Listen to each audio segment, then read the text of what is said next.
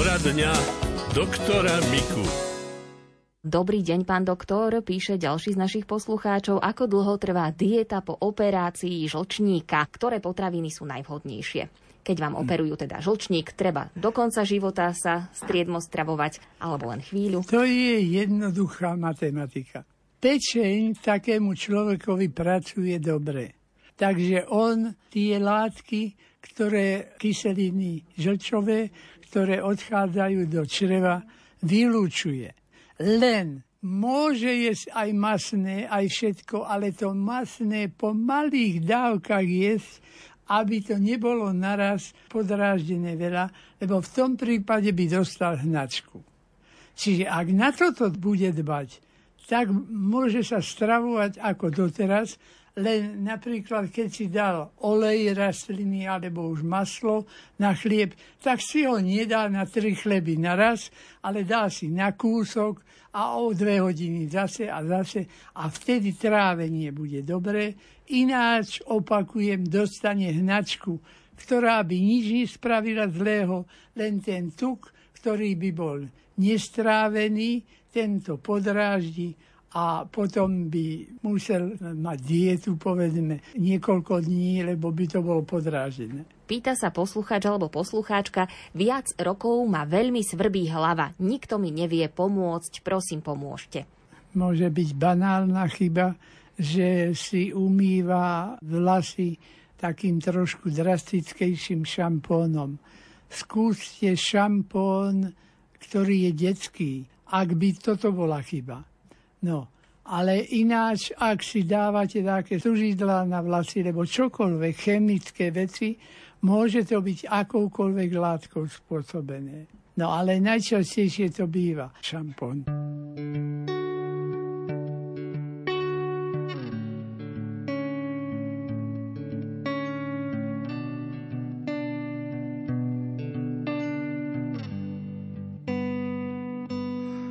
Někdy se ví, co Bůh chystá, a že se nedají stihnout všechna místa, ale je to dobrák altruista, vždyť mi dal tebe domov přístav a v něm si ty celý můj svět, laskavá náruč i zběsilý hled a kolem nás hudba, jedna z těch krás, kdy po zádech běhá nám mráz. Vždyť víš, srdce nehasnou, ale může se stát tak častokrát, že začnu se bát, pak nesmíš to vzdát. Na všechny z tvých cest má jediná zvěst, svítím ti dá.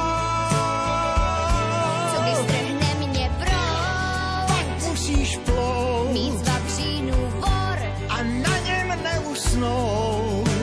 na všechny z tvých cest má jediná zvěst, svítím ti dál. A teď už cítím, jak sprintuje čas, ještě než usnu, chci slyšet tvůj hlas, ať zůstane věčných i těch pár chvil, kdy zpívala se všech svých sil. Že božínek tvůj je tuhý jak kmen, stromy však dorostou, nezapomeň. Ale v korunách vedou tisíce trás. Na konci každé sejdem se zas. Vždyť víš, srdce nehasnou, ale může se stát tak častokrát, že začnu se bát, pak nesmíš to vzdát. Na všechny z tvých cest má jediná světím ti dá. Co když strhne mě proud, pak musíš plout, mít z vavřínů vor a na něm neusnout. Na všechny z tvých cest má jediná světím ti dá.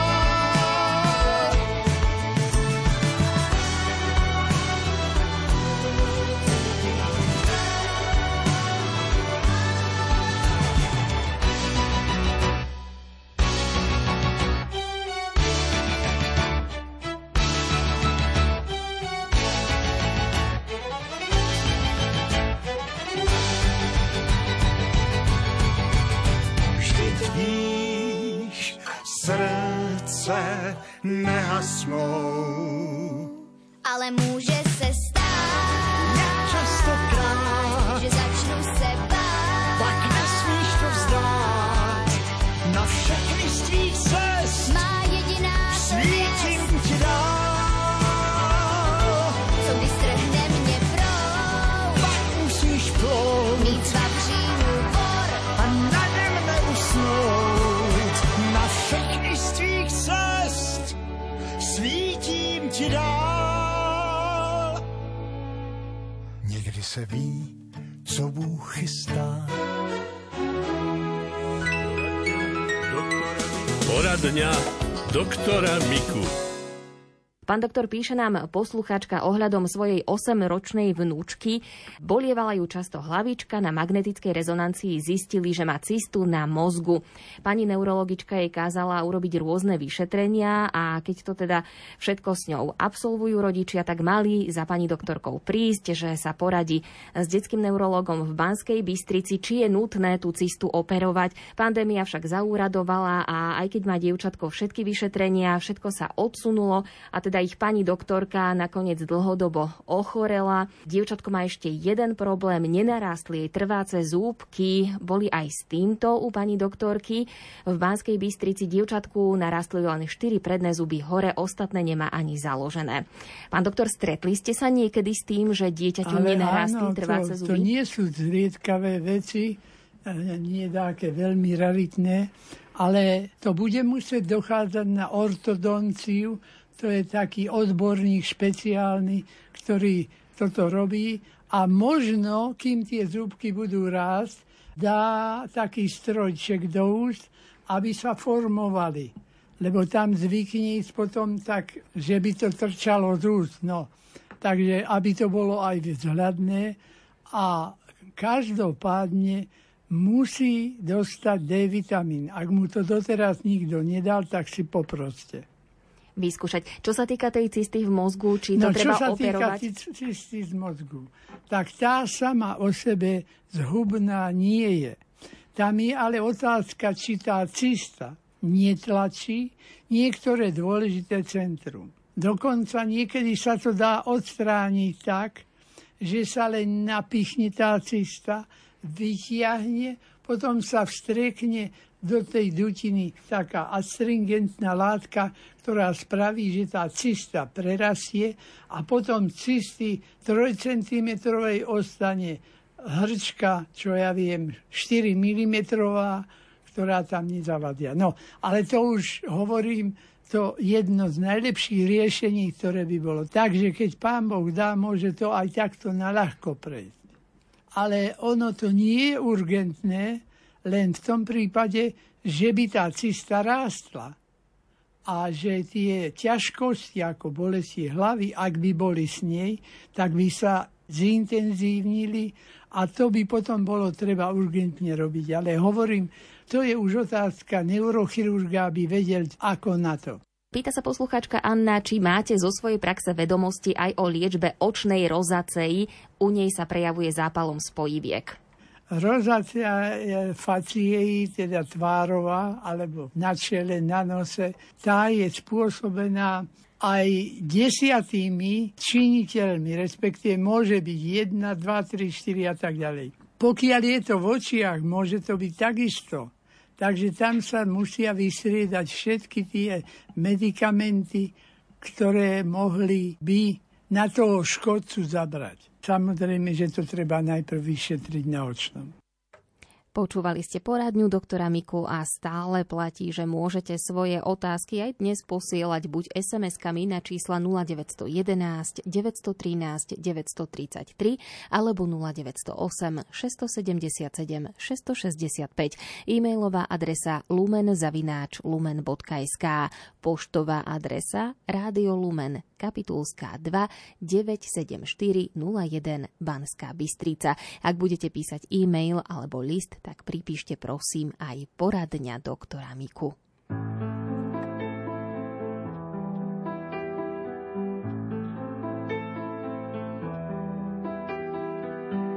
Ten, kto má svoj čistý svet, nemusí sa báť. živých slov a podlých vied, nečaká ho pád. Ten, kto v lásku uveril, iným neškodí, neurobí s diablom dým, nemá dôvody.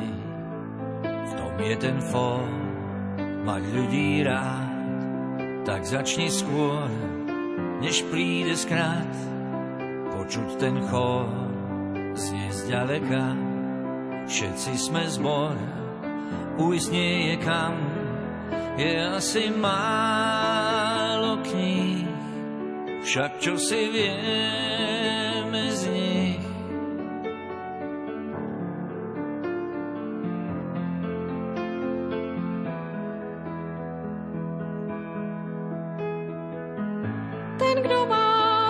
Čistý svět, nemusí se bát živých slov a podlých vět, nečeká ho pád. Ten, kdo v lásku uvěřil, jiným neškodí, neudělá s ďáblem díl, nemá důvody. Máš v srdci led, měj lidi rád a začni hned, než přijde zkrat.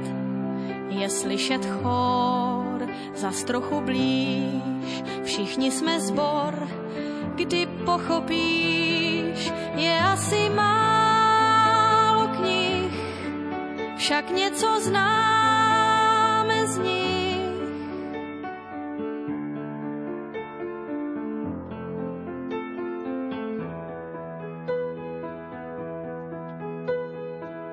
Z veľkých slov a krásnych tém staviaš ten svoj hrad. Z nich sa ale nenajem, vidím priveľa vád. Ja ti říkám, skús to jen a mnej niekoho rád.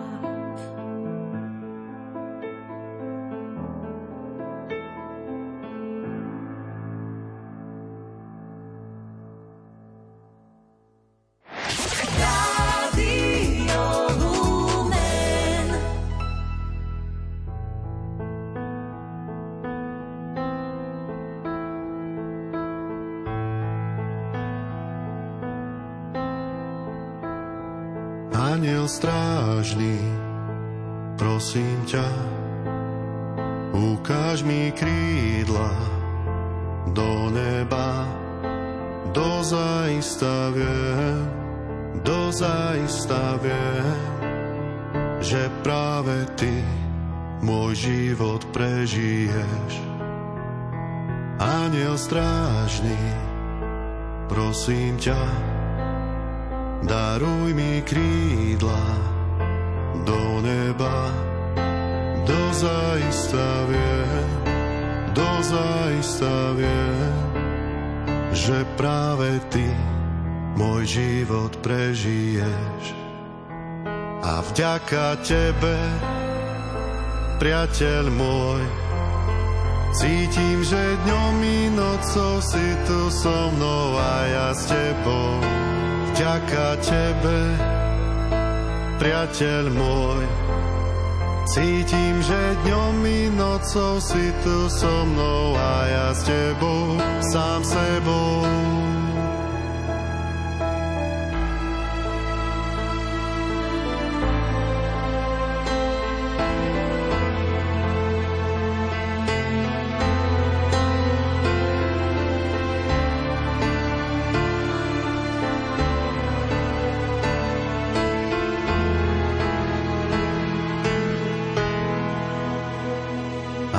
Strážny, odpusť mi, že som nevedel výjsť z tej tmy.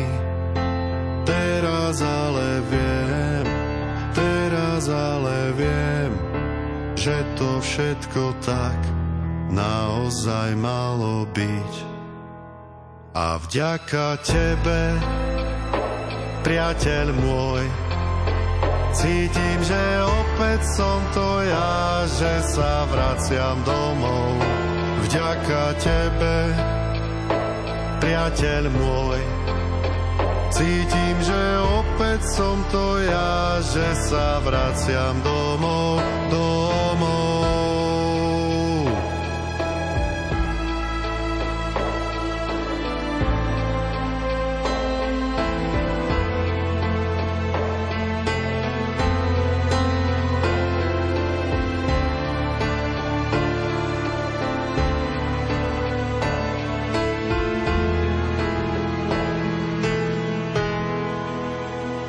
Anjel strážny, prosím ťa, daruj mi krídla do neba.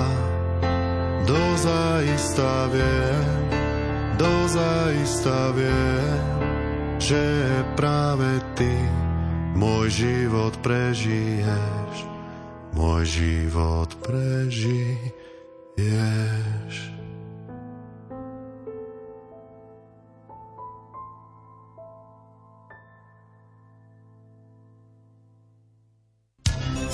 Zo zdravotníctva.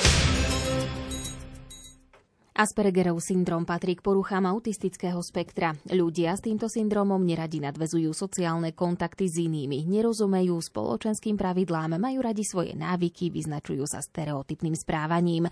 Okolie ich môže vnímať ako netaktných či sebeckých a preto je najväčším problémom ľudí s týmto syndrómom sociálne vylúčenie. Viac zistil od detskej psychiatričky Anny Kováčovej redaktor Martin Petráš. Ako je to, pani doktorka, s Aspergerovým syndromom? No, v tejto psychiatrickej ambulancii mám teraz denne niekedy aj dve tri deti, ktoré mi pošlú na diagnostiku. S touto diagnózou, ktorá teraz je často spomínaná, alebo nepomerne viac hovoríme o celom tom spektre autistických poruch, do ktorých spadá aj ten Aspergerov syndrom, ktorý je úplne ľahkou takou formou autizmu, ale ak sa diagnostikuje, tak môže nám to poukázať na príčiny veľmi mnohých iných problémov. Hej, napríklad dnes som to mala dievčatko, ktoré mávalo panické poruchy, záchvaty, trpnutie končatín, bušenie srdca, no a takisto iné úzkostné poruchy, tiež aj poruchy stravovania niekedy, a najmä tie depresívne epizódy, úzkostne depresívne poruchy. Všetko to môže byť len sekundárna nadstavba tej danosti, tej osobnosti. Hej, to je danosť, ktorá sa nemení, nelieči, ale sú to ako objavené určité črty. Ten Aspergerov syndrom je ten typ osobnosti, ktorá je výrazne introvertovaná, má poruchu komunikácie alebo ťažšie sa otvára, poruchu socializácie alebo od detstva tie deti sú inakšie, nevedia odhadnúť sociálny kontext, čo je veľmi dôležitá vec.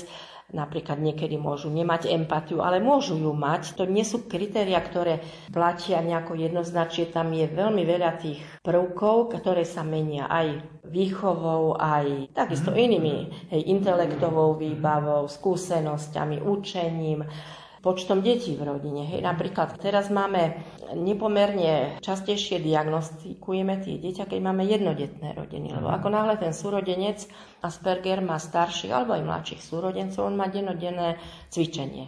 A vzor možno. Vzor, áno, aj možnosť teda obrúsiť si tie hrany, mhm. respektíve má možnosť cvičiť sa v reči, má možnosť tie svoje reakcie, hej, korigovať alebo odskúšať si na tom druhom toho okolia. No a keď, povedzme, tam je tiež býva u tých malých detí zaostávajúci vývin reči. Už sa to teraz diagnostikuje v treťom roku, že zaostávajúci vývin reči, tak či to nebude tam tento syndrom, hej. No a už nám ich posielajú menšie ako trojročné. Je to dobre, keď sa to zachytí, hoci tam môže ísť iba o obyčajnú poruchu vývinu reči a jazyka. Pri našom poslednom stretnutí sme sa rozprávali aj o tom, že či rodičia zbytočne možno netlačia na toho lekára a svoju zanedbanú výchovu chcú pretaviť do nejakej diagnózy. Stretávate sa teda aj s niečím takým? Takto asi by som povedala, že ten rodič asi nemá ten úmysel. Vždy, keď príde už sem alebo chce sa poradiť, nedá sa povedať, že by nechcel to dieťa vychovávať. Skôr je tak, ako ne, príde sa poradiť. Nevie, ako na to. Hej? Že príde možno aj neskoro, ale vidí, že naozaj tam ten problém je, že možno mal už prísť aj skôr a že nevedel si s tým dieťaťom rady práve preto, lebo tam bola už určitá nejaká taká odchýlka, porucha. No a preto je to veľmi dobré, že napríklad teraz diagnostikujeme už na školách bežne, učitelia to vidia, ten syndrom á dé há dé. To nie je, naozaj to nie je dieťa z á dé há dé, hoci je to veľmi časté, teda porucha aktivity a pozornosti, to nie je nevychované dieťa. A dodnes máme učiteľov, rodičov, otcov hlavne, alebo tak to je len matkina chyba. Mater ho chce priviesť k psychiatrovi, chce si jej ospravedlniť zanedbanú výchovu, nebola prísna, všetko mu dovolila. Učiteľka to povie, žiadne toto neexistuje. Hoci aj na druhej strane potom niekedy sa s tým preháňa, že všetko je to á dé há dé, ale... Ale naozaj je to dokázané, že tá terapia funguje a že vieme o tom teraz viac. No voľa, kedy sme mali len ten široký zberný kôš, ľahká mozgová dysfunkcia.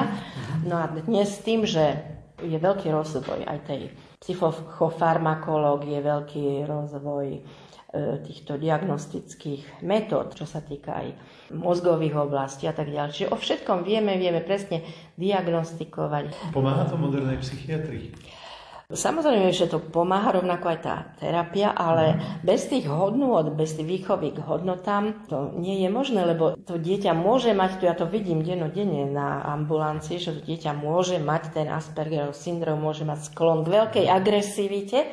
ale to najdôležitejšie a najťažšie to robí tá matka od mm. detstva, lebo ona ho musí dennodenne päťdesiatkrát napomenúť. A keď to robí, no tak ho nacvičí. Keď to nerobí, tak ho a vtedy možno aj... Zanedbá. Áno, ale robila, čo sa len dalo a keď sa už dostane aj k tým liekom, tak je to nepomerne ľahšie.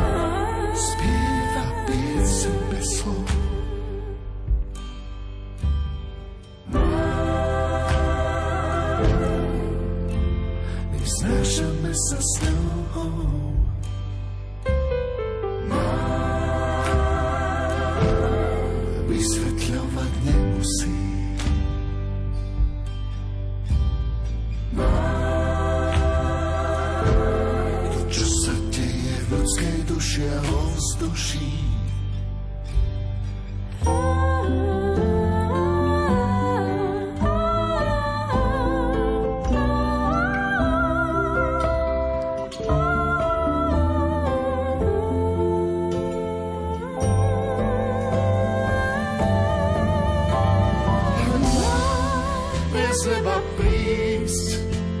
s ním živý dážď. Dážď, čo dušu má, vždy nám dom silu dá. Ten dážď, majový dážď, svoj spev nechá znieť. Je, je jeho čas rozhodiť snieť.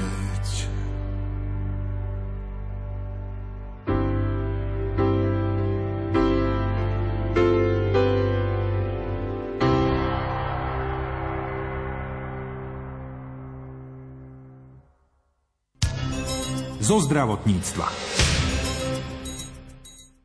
Vedci sa venujú rastlinám a ďalším prírodným látkam, ktoré kliešťom veľmi nevoňajú, ale ich odpudzujú. Vo svojich laboratóriách zisťujú, ktoré esenciálne látky by mohli byť súčasťou repelentov, alebo aké bylinkové čaje by mohli mať rovnako ochranný účinok pre človeka. Kliešte prenášajú kliešťovú encefalitídu a límskú boreliózu, preto je dobré držať si ich ďalej od tela. Redaktorka Mária Čigášová sa o tejto téme porozprávala s Branislavom Peťkom z Univerzity veterinárskej lekárstva a farmácie v Košiciach. Máme už to overené, že tie esenciálne oleje, ktoré sme nariedili a rozstriekali na šatstvo, že mali veľmi silný repelentný efekt. Ale my sa snažíme hľadať cestu, že by sme to jednoducho vypili alebo zjedli. Že čo na jednoduchšiu prevenciu. Áno, a samozrejme musí to byť potravina, ktorá sa bežne užíva, čiže nejaké koreniny, čo sa pridáva bežne, alebo nápoje. Nič teda chemické, nič, čo by mohlo škodiť, čo sú alergie na to. S tými alergiami vždy opatrne, pretože vždy sa nájde niekto, čo je na niečo alergický. Ale je to jedna z perspektív, ako by sa dalo pomôcť jednoduchým spôsobom a veľmi rýchlo vytvoriť to repelentné prostredie, odpudivé prostredie pre kliešte a asi aj pre komáre. Naši poslucháči vás poznajú ako človeka, ktorý na výskume pracoval takom, že ste vymýšľali nejaké odevy, ktoré by odpudzovali tie kliešte. V akom je to štádiu? Aj sa niečo už vyrába? Áno, už sa vyrábajú. Sú bežne v predaji cez elektronický systém. Účinná látka je namiešaná priamo do hmoty, z ktorej sa to vlákno ťahá. A je tam zafixované a pomaly dlhodobo sa uvoľňuje, čiže znesie aj pranie. Je to ideálne na, povedzme, spodné prádlo, na nohavice, vonkajšie teda oblečenie, kde ten kliešť to zacíti a proste odpadáva z toho oblečenia. Takže už je tento produkt vo forme ponožiek, vo forme návlekov, dokonca deky a pelechov pre psíka už ponúkaný komerčne. Čo už môžu naši poslucháči využívať Áno. výsledky tohto vášho výskumu? Áno, dá sa to hľadať na internete s tým, že protikliešťové oblečenie napríklad a vybehne tam viacero ponúk aj teda z tej našej produkcie. A vy ste za to získali aj ocenenie ministerstva, myslím. Boli sme s tým na výstave Agrokomplex Nitra v dvetisícosemnásť a dostali sme cenu Zlatý kosák za odbor vedy a výskumu, teda v tej oblasti veda výskumu. Rozprávame o tých kliešťoch, ktoré sa nám čím ďalej tým viac množia. Zisťujete aj nejaké také následky v oblasti chovateľstva? Treba, že ovce alebo kozy sú viac infikované? Áno, robila sa aj táto štúdia a zisťovalo sa, či kozy ovce z rôznych oblastí Slovenska majú v krvi protilátky proti kliešťovej encefalitíde, čo teda znamená, že ak majú, tak sa s tým vírusom stretli. No a skutočne sa potvrdilo, že sú tam tie protilátky, sú na rôznych miestach v rôznom percentuálnom zastúpení, čiže hovoríme o extenzite, takže jednoznačne môžeme povedať, že sa nám kliešťová encefalitída posúva do vyšších nadmorských výšok. Ako by mali teda naši poslucháči, keď získajú od chovateľov nejaké mlieko, majú ho prevariť, alebo ako sa brániť? Boli časy, keď sme kupovali mlieko z konvy dvadsaťpäť litrovej do konvičky surové a hneď išlo do pískacieho hrnca. Iné sme ani nepili. Proste to bol zlatý štandard, že surové mlieko sme nepili a už kozie úplne akože nie. A dnes sa znovu vraciame ku tej prírodnej potravine, čiže čo najmenej ošetrenej. A aj teda surové mlieko tam patrí.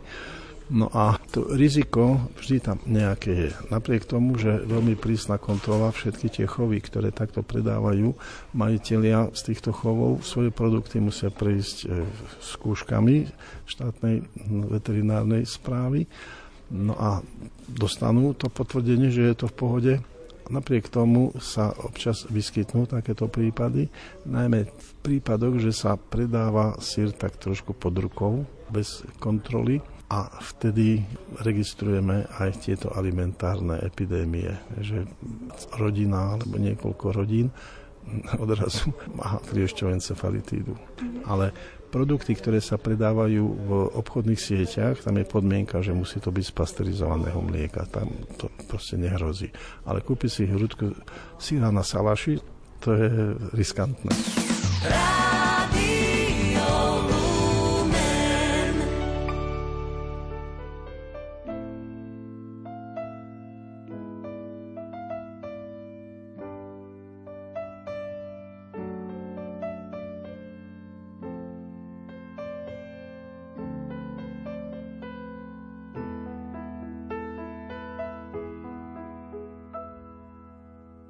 Postav mi chalúpku pre teba a pre mňa.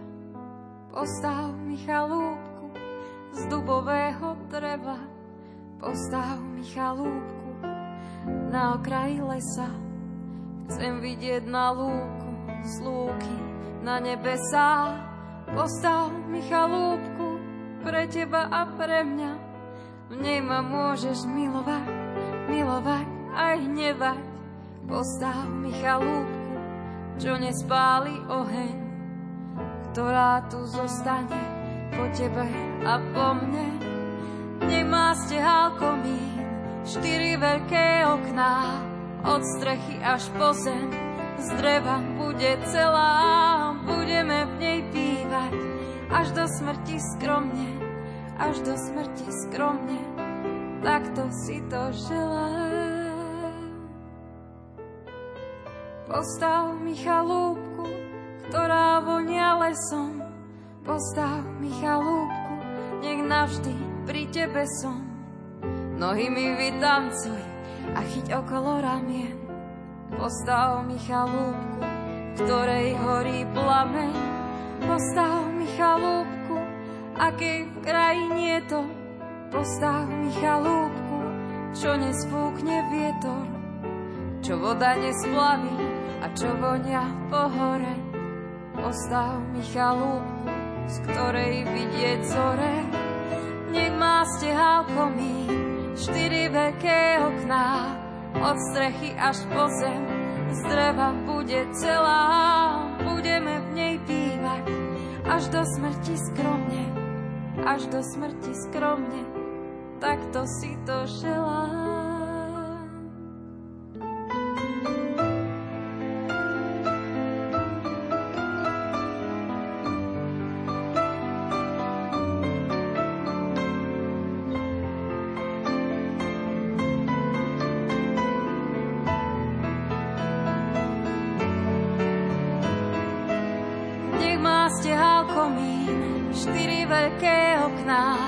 Od strechy až po zem, z dreva bude celá. Budeme v nej bývať, až do smrti skromne, až do smrti skromne, takto si to želám. Postav mi chalúpku, z ktorej láska dymí. Postav mi chalúpku rukami holými, ktorá sa k nebu čnie, akú nikto nemá. Smieš mojim mužom byť a ja budem tvoja žena.